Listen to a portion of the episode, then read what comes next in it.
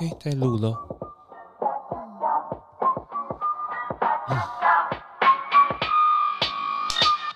欢迎收听《声动台北》台北。Hello，大家好，我是 Leo，台北市的制作达人，AKA 非常机车的 Podcast 公司老板。我是明轩，即将离开台北工作的人。好像也没有。在这个节目里呢，我们用不同时事、不同故事，大家探索台北这座城市。明轩现在是几月几号？现在是几点几分呢？现在是十月三十号的上午十一点二十一分。十一点二十一分，谢谢大家，谢谢大家，谢谢大家。干嘛？你干嘛词穷？哎、欸，我告诉你，昨天真的是精疲力尽的一天。对，昨天呢，到底发生什么？到底发生什么事情？昨天呢，我跟明轩呢去了台北的同志大游行，第二十届的台北同志大游行哦。哦，对啊，对啊，我的第一届，我的第一届，我第一次去。哎，明轩去了，感想如何？呃，我觉得不要下雨会更好。确实，不是因为我看 Leo 就是之前去同志大游行的一些照片，我都觉得看起来很好玩。然后我也没有真的好像跟过一个游行，所以就刚好我们有跟那个 Podcaster 有串联嘛，上一集对，嗯、所以就是有跟他们，他们有跟着一条线要走这样子，我们就一起去了。然后结果就雨超级大，哎、欸，我昨天穿超辣，结果竟然就是要穿着雨衣，根本就没有什么用，然后又淋着潮湿，而且我觉得那个雨啊是，呃，应该说在走游行，我就觉得撑伞很阿杂，干脆就不撑。确实在 走游行的时候，你会一直被伞戳到。对，然后就想说好啊，干脆不要撑。可是不要撑的时候，我就是在快结束的时候，我就是看着旁边那些别的女生，就是妆发完整啊，然后我就觉得。是不是应该撑一下？人家结束还是好美哦！妆法完整，重点是妆法完整的部分。哎、欸，不一定是女生哦，有些男生就是他也是妆法完整呐、啊，就是他们还是很完整。然后我跟 Leo 是两个人走路会在滴水的那种。就我觉得每年同志大游行，我最期待的都是逛那个市集的部分，因为你会、哦、你会看见有些品牌真的是对这个议题非常的开放，对这个议题非常的接纳。哎、欸，我我也这么觉得、欸。就是你说你最喜欢的是市集哦，我以为你是说看花车。其实看花车也蛮有趣的。对，看花车就是走出去的时候会会觉得说哇，兴奋，就是。什么 A C 疫苗来了，Google Google，然后我们就一直在那边喊那些品牌名，对，看到他们友善都会很开心。对，然后呢，今年呢，非常一个大大的赞助厂商呢，就是杜蕾斯啦，很正常吧？这蛮正常的、啊。对，杜蕾斯的花车很可爱，直接在那个车头上面装了一个彩虹保险套，这个超大型的彩虹保险套上面写然后就是都是猛男在跳。对，然后呢，上面请了四个就是壮的小哥哥，小哥哥在上面。跳舞跳成成哎、欸，超厉害！然后呢，你只要在旁边花这旁边呢，跟他就是比耶啊，是就是比耶啊打招呼的时候，他还会对你就是比爱心，然后继续扭腰摆臀，继续扭腰摆臀，觉得说哦，台湾原来有那么多就是我不为人知的团队们，就是比如说像美国在台协会也是非常大的阵仗啊，然后或是澳洲在台协会啊，就是非常多就是外国人在台湾也非常多就是。关心各种议题人都在台湾这样子。昨天听主持人讲了一句话，他说：“同志大游行不是属于同志，是属于大家的。”然后你就看到有很多，不管他是关心什么妇女什么协会啊，还是什么 Face 联盟，跟同志大游行可能。没有什么关系，但是他们一样就是透过这个游行来说他们自己可能心目中真的在乎的事情，我觉得也是蛮不错的。对对，而且就是形式也是蛮快乐的这样子，就是像嘉年华。嗯，嗯，然后呢，我们就话不多说，我们就进入今天的新闻时间。李宁周报。走钟奖带着自由生命野性生长的创作者魂魄。今年第四届走钟奖在台北流行音乐中心举办。走钟奖源自于上班不要看的一个有趣的计划哦，现朝着影片创作者建立的颁奖典礼为目标持续前进哦。今年加入阿 D 志奇为首的台湾新媒体创作者协会，并邀请除了 YouTube 创作者之外各个领域的代表人物，像是 YouTube 部门代表、Momo TV 的代表、Podcast 制作团队、广告代理商为评审，以初审、复审、决审的方式投。投票表决，阿翰以九天玄女获最佳影片奖，他拿到奖座一秒角色上升啊！以算命阿姨向大家打招呼，八百英尺，五百英尺，透露去年最不想演算命阿姨，没有想到今年靠着这部片呢、让很多小朋友、老人都很喜欢，一度哽咽感谢，一度哽咽，先让导演讲感谢词。好，真的是觉得说，身为一个创作者啊，不管是 Podcast 啊、YouTube 什么什么之类的，你看到这种创作者，你说金钟金曲走金钟金曲走钟，或是去年参加那个 KKBOX 的那个 Podcast 风云榜，就觉得说，嗯、看到这些创作者的颁奖典礼的时候，你会觉得很感动。我也觉得。嗯，就是你你会感动，那种感动是觉得说，哦，原来还有这么一群创作者在努力的，就是创作他们喜欢创作的东西。呃，我觉得是其一，其二就是因为我自己是一个在职场里面的人，就我会觉得我们现在就是创作者的生态，好像跟一般在职场里面是比较不一样的，就是大家都是经营自己嘛，然后嗯、经营自己，可是因为经营的。困难是差不多，遇到的困难差不多，所以大家都很互助互爱，对，所以我我觉得在当下把大家聚集起来，那一个很像同乐会的感觉，然后大家都是彼此祝福的，嗯、我觉得跟在一般职场可能碰到那种利益关系是真的差蛮多的。对不起，我就是受饱受社会摧残三年的人，出社会大概三年左右。对啦，就是可能刚开始还会觉得说，哦，走中长啊，上班不要看是一个 YouTube 围圈圈，然后大家就是自爽的一个就是嗯颁奖典礼这样子。对，第一届是什么？我已经有点忘记，是不是就只有上班不要看自己拍啊？呃，上班不要看自己办，然后他邀请一些好朋友创作者，然后去办这件事情。那时候呢，我就听瓜吉分享，我就很感动，我真的很 respect 瓜吉。他说，第一届总统奖他的办的预算是四十万这样子，嗯，然后呢，今年哦，进到台北流行音乐中心哦，那么一个国家级的场地哦，就花了这将近差不多一千多万左右，嗯，那你可以相信这个，不管是创作的量能，或者是你赞助厂商，也要找非常硬的厂商去赞助，啊，因为觉得参。加入这这个盛世的人是越来越多人，然后越来越多人认同这个奖项，嗯、所以真的是听到瓜吉在讲说，总共这样从创办的过程一直到现在哦，他汇集了多少东西？因为瓜吉在总统奖今年最后面的时候跟大家分享了一句话，不一段话嘛。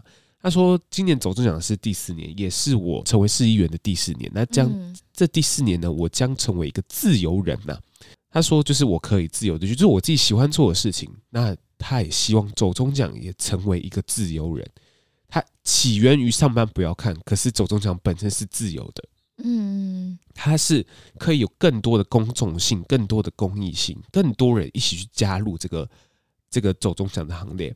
所以呢，今年他特别邀请阿迪跟志奇一起进入到呃这个。”走中奖里面，因为就是我不知道明轩知不知道，就是阿迪跟志祺一直有去办一个所谓的创作者协会，啊，我知道是协助那个新型的创作者，对，协助新型的创作者。那时候我们去跟那个弟弟。拍片的时候，他也在那个新媒体创作者、新媒体创作者协会里面。那他把这个新媒体创作者协会拉进来之后，邀请阿迪跟呃志奇，他们手上有非常多的人脉，哦，他们去想说要怎么把走中奖变成跟金马金曲奖一样的规格，嗯、第一个嘛就是评审的方式嘛，他可能会觉得说，啊，评审啊，就是大家都是讲那个上班不要看自己的那个团队啊什么之类的，嗯、所以呢，就是阿迪跟志奇，就是他们去找了非常多他们认识的人，包含就是 YouTube 本来公司的人，你就做传统媒体的某某 TV 的人，或者是广告代理商，哦、我们的好朋友杰哥。他是你们的好，我们的好朋友吗？哎，是吧？你自己觉得他是你 对吧？杰哥啊，杰哥好朋友啦，好朋友。对啊，你有问过杰哥的意见吗？当然是没有啦，没有啦。就是像像是杰哥啊，就是就是有非常多不同面向的人一起进来当这个评审哦，像是歌手呃郑怡农也有当呃也有进来当评审，或是像呃虽然不做 YouTube，可是 Podcast 做的很好的台通，嗯，也有进去当评审。那这些这些人进去当评审的时候，就是他们那时候阿迪跟阿迪跟自己要要这些人当评审的时候，跟他们讲说：“哦，就是评审的过程其实非常辛苦，而且拿的钱确实是不多。因为你可以想象说，对于就是台台湾一个创作能力能量那么丰沛的国家，就是你可以一年哦一个奖项就会有非常多的人报名。那时候自己在那个办总统奖的时候就有说过，说办一个奖的时候哦。”你会得罪百分之八十的人，因为因为没有没有让他们想得奖，是不是？对，就是你会得得罪百分之八十人，剩下百分之二十人是怎样？是可以有入围的。嗯，那入围的人你会得奖，你会不会得奖又是另外一个层面的事情了。嗯，所以你那百分之八十没有入围的人，就是会不会觉得说啊，这个奖啊，就是没有公正性啊，或者真的是出来讲话，这确实会会可能会得罪那么多人。那可是这个东西，他们希望以一个正规的方式去走，说我们以初审、复审，然后到决审的方式去做这个表决。因为去年呢没有决审，他只会去年总统奖只有复审，然后复审第一名就直接成为那个这个奖项的获选人，这样子参考了非常多。呃，国外 YouTube 奖项的颁奖方式跟金马、金钟这些颁奖方式，他说一定要有个决审，就是让各个让各个评审呢都可以有他们的思想上面的碰撞，就说，哎，我不是，我觉得这个才是第一名，或是哎，不是，我觉得这个就是应该拿第一名这样之类的。哦，对，然后你可以想象，就是比如说我们刚刚新闻讲的最佳影片奖，我相信这个。实至名归啦，实至名归啊！我想象，想象那个，对啊，决审的时候，大家一听就说啊，大家应该没什么意见吧？真的，真的，对啊，我相信是明轩现在看，就是常常长期以来都一直在看阿汉的影片，对不对？对，我是阿汉粉哎、欸，对。啊，我是真的是，因为我其实没有特别去按追踪或者是开小铃铛这种事情，可是阿汉只要我看到他发 IG 的线动说他有新影片，我就是会马上去看的那一种，对。对，从应该说，所以你是从很早很早期，早。呃呃，薯条那时候还好，好像就是蛮早，领月一开始的时候我就有在看。就是我觉得阿汉是一个很腼腆的男生，就其实那时候阿汉好像跟曾宝仪有一个节目吧，就是回家还是我们回家吧？对对对，然后那时候阿汉的那个感，他在访问阿汉的时候，我就看到哭，然后我就觉得阿汉有某部分其实跟萧可欣是蛮像的。怎么样？嗯，就是很努力在创作，然后是很腼腆的男小男生这样子。然后阿汉又比你再更害羞一点，就是会比较心思细腻的男生。所以那时候阿汉在讲的时候，我就是看到哭，然后看到他得奖啊，跟金钟这一次刚好开头，不是也是阿汉有用靠着就是算命阿姨也是开了一个片头，然后我就觉得真的好替他开心，有种看到你的感觉。就看到我的感觉，对，要是他对，这阿翰本人会生气吗？阿翰不会生气呀，但是对啊，但是就是有种阿翰跟我很是很亲近的朋友的感觉，看到自己的朋友很努力，然后真的被看见的感觉啊。嗯，我觉得，我觉得真的，真的，我我觉得我可以想象明轩刚刚说的啊，就是我看见别人在分享，就是走红奖的时候说。你会看见一个创作者是真心热爱一件事情才开始创作，因为他们有个最佳，就是像是一个最佳吉祥物奖，嗯，最佳吉祥物奖是由台湾蚁窝，台湾蚁窝获得最佳吉祥物奖的时候，就上台第一句话，上台第一句话就跟大家分享说：“我真的是太爱蚂蚁了。” 他说：“就是其实那么小众的一件事情，就是他只是真心热爱蚂蚁这件事情，他也可以透过创作被大家看到。”所以你就你可以觉得说，创作的本质，创作开始的一切的源头都是源自于喜欢，真的。嗯，所以因为喜欢才开始创作，因为创作才被更多人看见。我觉得我自己在看这个总统奖最感动的就是他有一支影片，也是杰哥就是跟他们团队一起做的，就是关于创作的第一次。有啊，我那时候感受到你眼泪快流下来哦，真的是眼泪快流下来。然后不是我真的要说一下，你根本就没有流下来，然后还去杰哥的下面留说，我看到哭了，你根本没哭出来。没有，告诉你真的是很想哭。我现在讲一讲就很想哭。我听到你的鼻音啊。对啊，就是他说创作的有非常多的第一次，你还记得第一次就是对着影片很羞涩的时候，你还记得就是第一次就是迎来叶配的时候，第一次订阅破十万、二十万的那个时候，嗯，就创作者有那么多的第一次，第一次遇到酸民。然后，当然，你第一次遇到酸民，第一次自我揭露的时候，这些东西都是很多创作者的第一次。可是你做到后面，你会发现说你是真心热爱这件事情，然后你有遇到非常多的创作者伙伴。我觉得，我觉得，我觉得自己身为一个创作者的时候，我觉得创作这条路已经到现在已经做了两三年了。就是我最近才跟那个 First Story 的创办人 Clerk 在聊，嗯，就是其实，其实我觉得。呃，我从刚开始接触到 Podcast 或是 YouTube 的时候，一直一路到现在，一直以为说创作本质是孤独的，就是他是很，就是他他是自己一个人的。可是我刚刚就是在开录之前，我跟你说，哦，谢谢明轩，就是谢谢你，就是，哎，因为我刚刚在找卡嘛，我刚刚不是在找卡，然后找卡，我就突然想说，哦，谢谢明轩，就是，啊。就是呃，不哭不哭，你这样我也想哭，这样会很失控哦，我是忍不住的。对啦，就是我我觉得创作这件事情本质上是很孤单的，可是我觉得我真的是在路上遇见了一些人，然后让我不那么孤单啊！不哭，不是我告诉你，哎呀，就是这样啦。我觉得，我觉得，我觉得我跟 Firstory 的那个创作者聊，呃，创办人聊天的时候，呃，我自己不觉得说现在山东大北走到现在是一个可能被大家自讨。或被大家看见的一个频道，可是我我起码就觉得说，我可以去继续的走下去的原因，是因为就是自己没有很孤单。不哭，别哭，别。哎，不行，你要不刚刚帮我说别哭之外的事情，要帮我称唱一下。好，反正呢，哎，我现在想说，哦，好，成长，然后你就给我接下一趴。好啦，对了，哎、欸，思考给大家思考。我天哪，我之前录趴开始都要哭是什么时候啊？哦，糟糕，之前都是我哭啊，我为什么会哭啊？因为你说谢谢我。对啦，我就谢谢明轩跟嗯、呃，就是嗯。呃好，我觉得这些话呢，留到我们十一月十三号，山东台北三周年。十一月十三号，山东台北有个三周年的活动啊，那之后我们会就是有非常多，呃，就我其实有非常多话想要跟大家讲，就是其实啊，好吧，我我我冷静一下，你缓和一下，好。我觉得是这样，就是因为创作一路一路以来，就是我觉得深东台北到现在可能不是一个那么被人家看到的频道，可是，在一路以来，我们做了蛮多事情，也认识了非常多创作者。其实我很喜欢深东台北的原因，是因为它汇集了非常多普遍创作者啊、拍照的人呐、啊，嗯，这些对我来说，他们都是在做自己喜欢做的事情，是是，真的是。然后你看见他在做自己喜欢做的事情，我们一起完成了一件一些事情的时候，你会觉得说。这一切都很感谢，然后你会希望说可以把这件事情带到一个更好的地方去，这样子。Oh my god！没事，我也没事啦。我们等十一月十三号好好跟大家哭，好不好？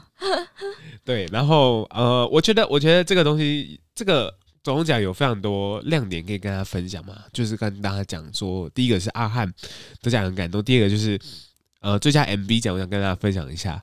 就是我们在录 Podcast 的时候也有录制嘛，就是我听见有个声音是玻璃心碎一地。我告诉你，这个呢，这是最佳 MV 奖。他说感谢那个，感谢就是这个团队，然后感谢那只熊猫，感谢陈 邦宇。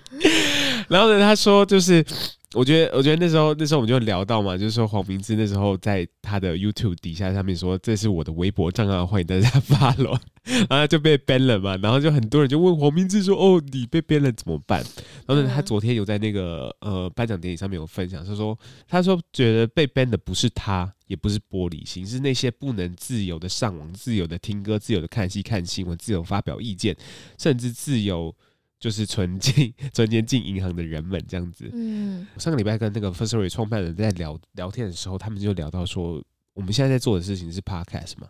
嗯，我们就讨论说 Podcast 走到最后面会变成什么样子。那时候 Firstory 创办人跟那个志祺在聊的时候，他们就聊到说，其实自己觉得。走到最后面，不管是 YouTube 还是 Podcast，它本质上都还是创作者，就是这创作者协会，就是自成一圈的人。是啊，他不会就是自分说哦，你是 Podcast，你是 YouTuber。嗯，我觉得有一个现象很明显是，你看去蔡，你看蔡雅嘎的 Podcast，就是他蔡雅嘎本身是一个 YouTube 旗下的创作者嘛，然后他还会想要就是做看看 Podcast，然后一做 Podcast，可能就一下子就跳到第一名、第二名啊，或者怎么样之类的。非常多 YouTuber 曾经跳进来做 Podcast 啊，或者像是曾圣杰那个圣杰士，然后或者像眼球中央电视台这些东西，就是 Podcast 他们创作一个媒介。所以你今天不管是 YouTuber、Podcaster、Instagrammer，这这些人你都是在做就是创作，作对。然后他其实到最后面可能不会有个非常明显的围篱，就是他说哦，你你分的你是哪一圈？你是哪一圈？你是哪一圈的人？嗯、然后他说。就是，尤其是还有另外一个现象是，你看 YouTube 它之后呢，想要推 Podcast 的功能，嗯，就是 YouTube 现在有 YouTube Premium 嘛，之后呢，你可以在 YouTube 上面听 Podcast，所以这个东西其实本质上面说，其实可能 Podcast 的创作门槛是比较低的，就是它只是纯声音嘛，然后我剪其实也可以剪很快嘛。可是呢，你 YouTube 在剪的时候，其实就是它的门槛比较高，可能就是对创作者来讲说，你会选择一个自己适合的媒体方式去做发展，这样子，嗯，对吧？你是说像是你只有声音，你就做 podcast 啊？对，最近我还可以有一点点颜点点颜值，就可以去 YouTube。哎、欸，对，所以呢，知道思动台北目前 YouTube 做不太起来的原因呢，我们就是 归结肖先生的长相，不是这样的吧？我告诉你，明轩，你之前有拍自己自己的片影片嘛？就拍了两两三只这样子。我不知道你对于这件事情的想法是什么？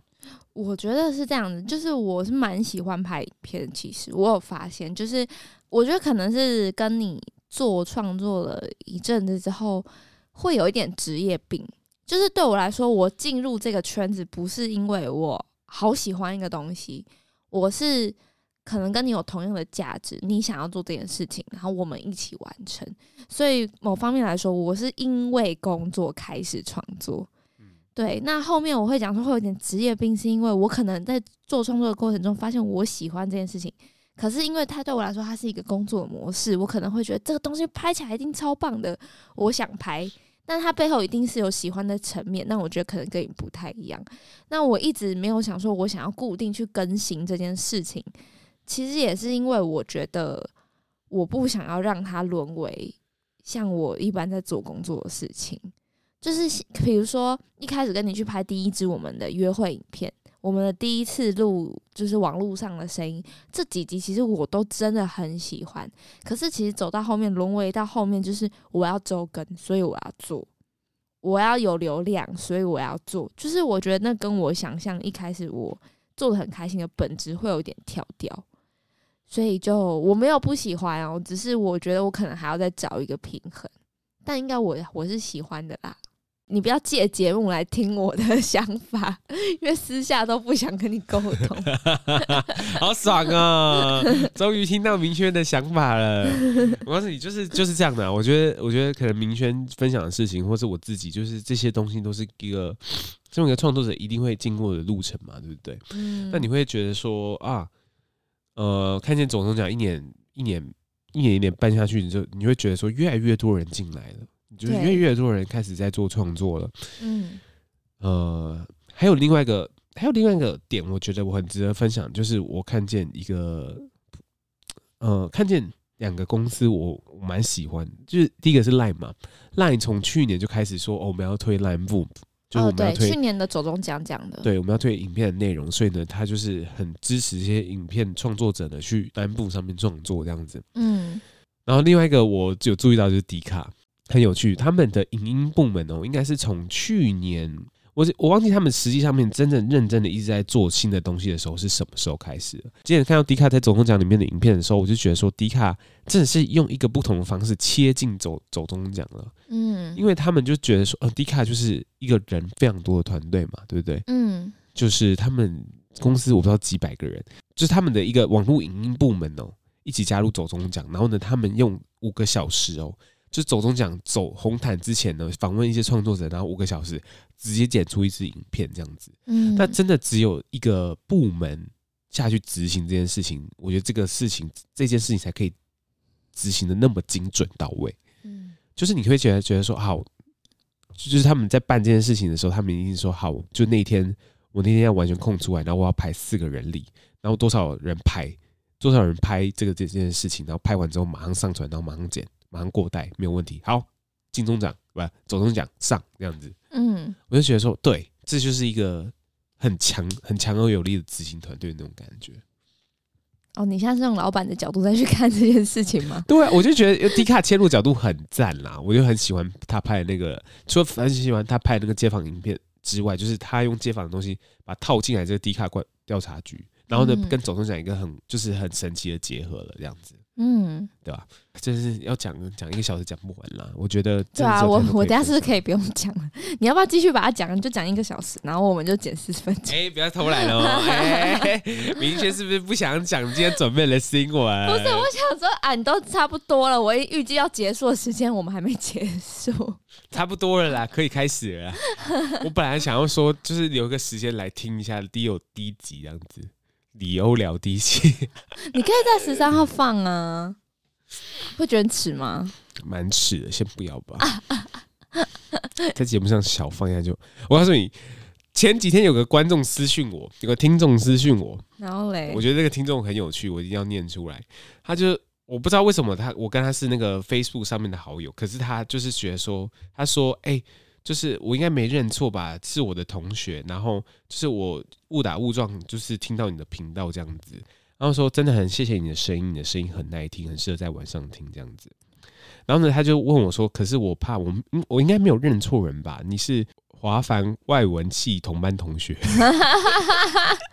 然后我就说：“呃。”我不是耶，我 他是把华兴听错了吧？对啊，然后说我是我是东海大学的，反正 anyway，反正呢，他就说我很喜欢听耐听的，他他说 anyway，我很喜欢听耐听的声音。你第一集的声音颤抖，到最新一集同志游行，整个声音变得更有自信，更难听。他后来过两个小时打错说啊，不好意思，是耐听，好可爱哦。反正呢。反正呢，我在想说，怎么会有人回去听第一集？这好可怕哦！我真的觉得很可怕。那你不要删掉啊，你不可以删掉。对啊，第一集就是不能删的，就可能会摆在那边，就是当个黑历史这样的。反正呢，就是呃，我跟明轩有跟我聊过啦，说就是我可能第一集听起来就很羞涩啊，就是很害羞、很腼腆、很腼腆。然后到现在可能讲话就是油腔滑调，油腔滑调，那边讲这些成语有的没的东西的。然后呢？可是就是确实啊，这是这个东西是你经过不断的可能累积而来的东西，讲话的速度啊，讲话的方式啊，或是你想讲的东西。那你可能累积错误，对啊，累积累积错方向了，整个人就是歪掉、偏掉，整个 歪掉不知道去哪里啊。Anyway，非常谢谢这个这个听众的回复啦。那我今天分享就到这边。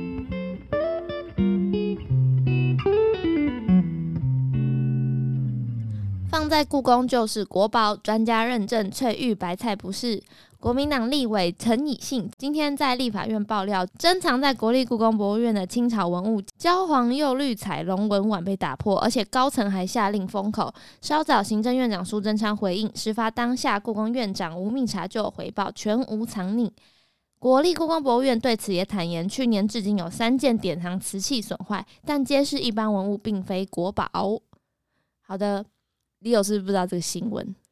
嗯，所以所以打破到底是一般文物还是国宝的？一呃，他说是一般文物。我先讲一下这个事件起源。反正就是呃，我们故宫来到台北之后，就是弄好之后，大概是民国五十四年的时候，那时候就是都一直好好的保存，没有听说任何东西被打破。但就是最近听说，就是故宫有两三件的文物，先不管它是不是国宝，就是文物就是被弄破。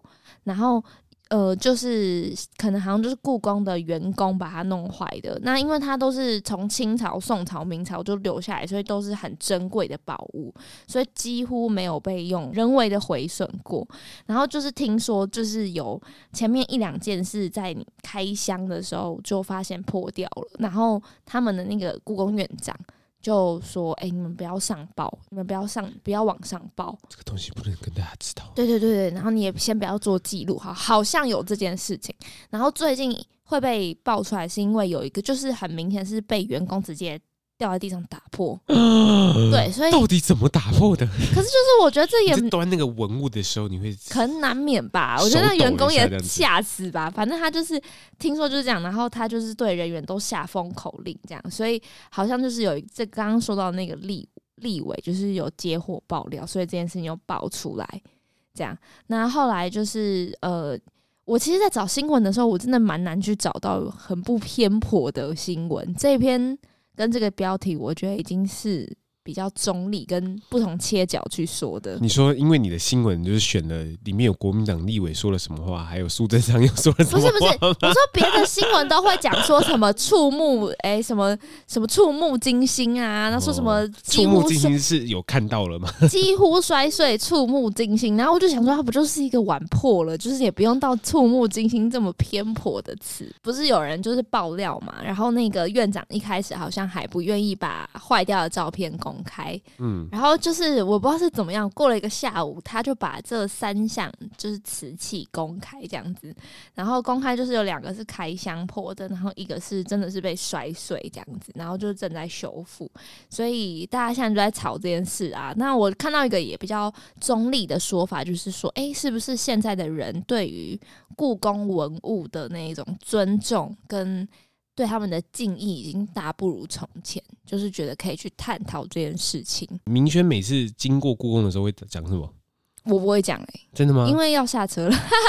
经过故宫的时候说，大家就欢迎吃那个故宫哦，我会讲面吗？我会讲故宫精华，嗯，因为因为故宫其实，嗯、呃，但是我不得不说，我很喜欢叫客人在乘客在故宫下车。因为我觉得故宫真的是蛮值得去一看的一个地方。嗯，那时候还有外国人的时候，就是呃，我好像有分享过，我蛮喜欢看到乘客看到台北的景点，或是听到台北的故事的时候，会露出很喜欢、很惊讶的脸。所以那时候我觉得故宫跟圆山就是安全牌，因为外国人就是喜欢这种东方文化的东西，所以我都会推荐一定要在故宫下车。那有时候我们回程会接到同样的乘客，他们都会真的很开心跟你说：“哦，什么 fantastic 之类的。”就是对，里面有很多呃，可能真的很有历史文化，从呃宋朝、唐朝、唐宋元明清，嗯，就是这些好几个朝代的真的那些嗯。呃就是皇帝留下来的东西。对，我觉得，我觉得待会明轩会补充一一段历史嘛。可是，小小的，就是很有趣的是，因为那时候国民政府迁迁台的时候嘛，他把所有就是他认为就是如获至宝这些这些东西非常重要的东西带回来了台湾。嗯，那其实我觉得很幸运的是，因为之后呢，中国经历了一件事情叫文化大革命。对，就要破三旧，要把所有东西都烧毁。所以那时候就非常多珍贵的文物都被烧毁，就是被被被烧毁、被破坏了。但那时候很幸运的是，因为那时候国共在内战的时候呢，虽然讲说打输了嘛，可是不行啊，我要把所有的就是珍宝啊，连同这这个两两百万的人民啊，一起带来台湾这样子，嗯，对啊，所以所以我觉得那时候哦，好像是二零一四年还是二零一五年，那个马英九执政时期，应该是二零一四嘛，马英九执政时期开放就是中国人来。呃，台湾观光的时候，中国人一定要来这个故宫博物院呢、啊，就是哇，我要亲眼看看，就是我们国家的东西呀、啊。那时候，那时候那个呃，我在查资料的时候，就是有看到大家在讲说北京故宫，因为北京故宫的那个故宫建筑本身它就是一个遗址嘛，就是皇帝呀、啊，以前很多那种皇皇上、皇帝、格格。皇后他们住的地方，嗯、可是因为他们的宝物现在基本上都在台北故宫，所以大家就会说北京故宫是有馆无宝，然后台湾是有宝无馆这样子，哦、就是我们的故宫是另建的，哦、但是里面的宝物真的都非常的珍藏。你说就是包含刚刚被打破那个焦黄釉绿，你不要想要念这个彩龙文碗，对对对对对对，而且我在查资料的时候才发现说，哦，我们故宫是世界七大博物馆之一。我那时候还想说，到底为什么？怎么可能？就是北京故宫那么大，怎么可能没我没有？只有我们。嗯。但后来就是对，就是刚刚 Leo 这样讲来说，对，没错，我们展出的东西的确是真的是世界上非 世界上数一数二非常珍藏的东西。嗯嗯。而且你你刚说这个被打破的那个东西是什么时期的啊？好，我来念一段这一次打破的三个东西。第一个叫明弘治款焦黄绿彩双龙小碗。第二个叫清康熙款暗龙百里小黄瓷碗，然后这个就是刚刚那个。在第三个就是清乾隆青花花卉盘，反正它第一个明清都是朝代，康熙款、弘治款都是皇帝的名字，然后最后那个才是这个呃瓷器本身的名字哦。对，它它的取名都很长，而且而且我就是 看到的那个新闻的时候，他说就是这个这个这个。这个东西呢，就是目前是不展出的。嗯，对，就，就是从来没有展出过。对，其实其实非常多的就是国宝文物是被就是封藏封藏在一个地方。我有听过一个说法是，如果你把故宫的东西拿出来啊，你轮流展，其实你好像展个是展不完的，因为我们有几十万、七十几万的宝物在这边。哇塞！嗯，对啊，真的是疯掉哎！就是原来台湾那么有钱，我真的是疯掉。台湾没有很有钱，好不好？不是，就这时候回到小历史。我跟你讲，我准备这一段，就是你要帮我补充，如果你会的话。那个你要你要你要补充那个碗历史，还是补充故宫的历史？那是故宫小历史啊，就是。可是我想要听那个碗，那个什么什么格格用过啊？那你就自己去看宫廷剧啊。不是，我跟你说，就是这个历史，就因为我们都知道这个碗是不是不是这个碗，这些宝物是国民政府就是从呃撤退来台的时候带来的嘛。但是我一直都以为是可能。要躲什么国共内战的时候打来，但是我觉得好像，但它是起源其实好像不是哎、欸，嗯、就是呃是那时候清朝那时候最后一个皇帝不是溥仪嘛，然后因为呃他们就是中华民国刚建的时候，他们就跟国民政府签了一个叫清室优待条件，就是让溥仪可以继续住在紫禁城里面，嗯，对，然后后来呢，在隔两年之后呢。这些文物啊，他们就是在那个紫禁城的外面设了一个古物的陈列室，就是让很多民众可以来看他们这些清朝政府里面的东西。然后这个东西就隶属于国中华民国的北洋政府，就是本来就都已经是中华民国的。后来就过了十年之后，溥仪就住太久了嘛，所以就是那时候的冯玉祥就是要把他赶出呃紫禁城里面。嗯，对，所以呢。嗯、那时候溥仪其实在这十年继续住在住在紫禁城里面，有很多，比如说他还是会把呃这些文物自己在那边看呐、啊，或赏赐给他的呃一些可能宫女啊，或者是格格之类的，有赏赐啊，或是有一些臣民会拿起来看，然后或是没钱拿去拍卖等等的，所以这些珍宝在溥仪这十年其实有一些一直在流失，所以后来呢，紫禁城就是成立了个叫做清室善后委员会。然后去看，去清点他这些宝物到底是少了多少。然后就是，反正后来大家清点之后呢，嗯、呃，就是在十月十号中华民国国庆的时候，就是北京的那个紫禁城就成立了故宫博物院，就把乐谱已经退出了嘛，嗯，所以就把它变成故宫博物院，然后让神武门，神武门就是紫禁城的正门。对，然后变成故宫博物院的正门，然后让大家可以进来看。就是一开始是在北京那边，后来其实为什么他们要迁？其实是因为日本在一九三一年的时候发动了九一八事变，就是他们占领东北嘛。嗯，对，所以那时候国民政府才开始想说，我是不是应该要赶快把故宫的东西都搬走？对，所以其实他们起源于想要搬这个东西，就是在九一八的时候就在想这件事情了。嗯嗯，所以后来呢？他们就开始南运，第一批是先到上海，然后后来才到了南京，最后才是运来台湾。嗯，对，其实是小故事是这样子。我可能小补充一下，我不确定。一九一零年辛亥革命的时候，中华民国正式开始啦。那中华民国正式开始的时候，开始接。掌管整个中国，可掌管整个中国那个时态哦，这个时时那个时间并没有太长，嗯，因为又有内忧又有外患。对，那时候内忧的时候，就是可能那时候共产党才才刚刚兴起，主要是怎样？日本人很麻烦呐、对，日本人太麻烦了。日本人是要扩张他的大日本帝国嘛，对不对？所以他那时候在扩张日本的权力的时候呢，就会就想要就是动到歪脑筋在那个中国上来。所以我们刚刚讲的九一八事变都跟日本人有非常大的关系。没有，因为我其实在，在在早知道的时候，我看到一个报道是说，蒋中正对这些文物都情有独钟。就他们就说那时候，其实在呃迁来台湾的时候，就是呃故宫展出的时候，蒋中正会一直去看。这些文物就是每天他都要进去里面看一次，嗯，好像看到了才会觉得啊放心这样子。总有一天我要把这些文物迁回中国大陆去，这样子。对啊，反正他就是说，而且而且我不知道你知不知道，其实呃，故宫博物院又名中山博物院，你知道吗？呃，不知道。好，那你现在知道？应该是应该是大家有有慢慢在淡化这件事吧。呃，我觉得他应该一开始就是叫故宫，嗯、可是曾经有被定名，曾经有想要定名为中山，是因为他是在，嗯、呃，好像是一九六四年的十一月十二号，那时候国父孙中山的诞辰日的时候，刚好台北故宫落成。蒋介石、蒋中正、蒋中正去视察的时候，他就看一看，他就说：“你不觉得把这个博物院叫做中山博物院也蛮有意义的吗？”好，所以新馆就定名为中山博物院。可是就是可能像你讲，现在大家还是会叫故宫。嗯，对啊，确实啊，故宫现在蛮好的，是因为可能对。我们来说，像是我自己这种很喜欢看宫廷剧的，我去那边我就会很有感觉，就是哦，这就是那哥哥用的，这是什么什么就可以理解。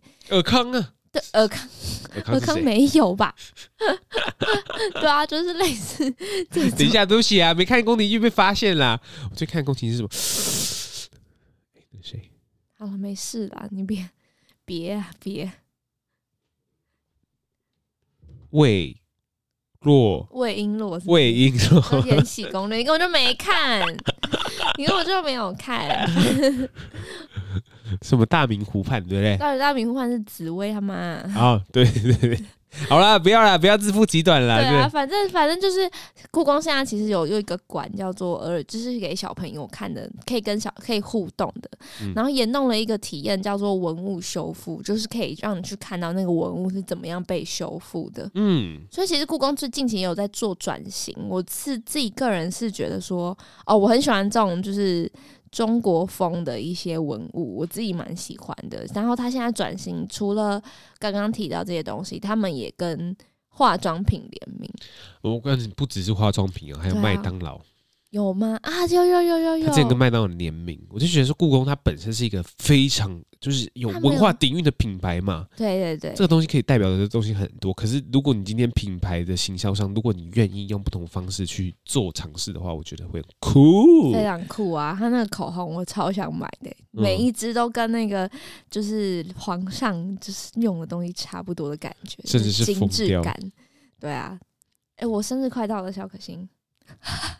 好了，那我们这边欢迎哦，就是要送礼给那个明轩的观众哦。我们这边呢，就是特别就是 特别开放送礼，特别开放，超奇怪。平时不开放送礼，各位，我们没有收到礼物，不是因为不红哦，呃，是因为我们不想收，收我们现在才愿意收。好吧，就大概是这样嘛。对啊，哎，还有同学要补充的吗？好，今天的新闻就差不多是这样了。啊，这边呢，在各位再再再三的。就是提醒一下，就是剩下的两个礼拜，哎，哎，剩下两个礼拜，哇，糟糕，糟糕，什么都还没做，哇，剩下两个礼拜，十一月十三号呢，我们将会办一个小活动，那到时候呢，会邀请听众跟啊，如果听众现在听到这边呢，如果有兴趣的话，可以先私讯我，然后我先帮你留个名字起来，哇塞，然后走后门啊，然后呢，就是到时候我们也会把这个活动资讯上在 iQ Pad 上面，可是呢，呃，实际上面可能是不会收，可能略收个清洁费。对对，略收略收个清清洁费。那呃，还是希望大家可以一起来玩。然后我们、嗯、我们最主要呢是会邀很多 Podcast，然后也想就是邀请就是一路以来收听《声动台北》的听众们一起来玩这件事情。我们我们除了真的录 Live Podcast，会带大家走入台北的街头，就是做我们最擅长的导览。嗯，然后呢，就是我们找的商家也是非常可爱的商家，是在万华的下午酒厂啦。那实际上面的资讯呢，是呃是到时候资讯呢，我们都会在深圳台北的 IG、Facebook 或者是我们自自己的那个 IG 上面跟大家说喽。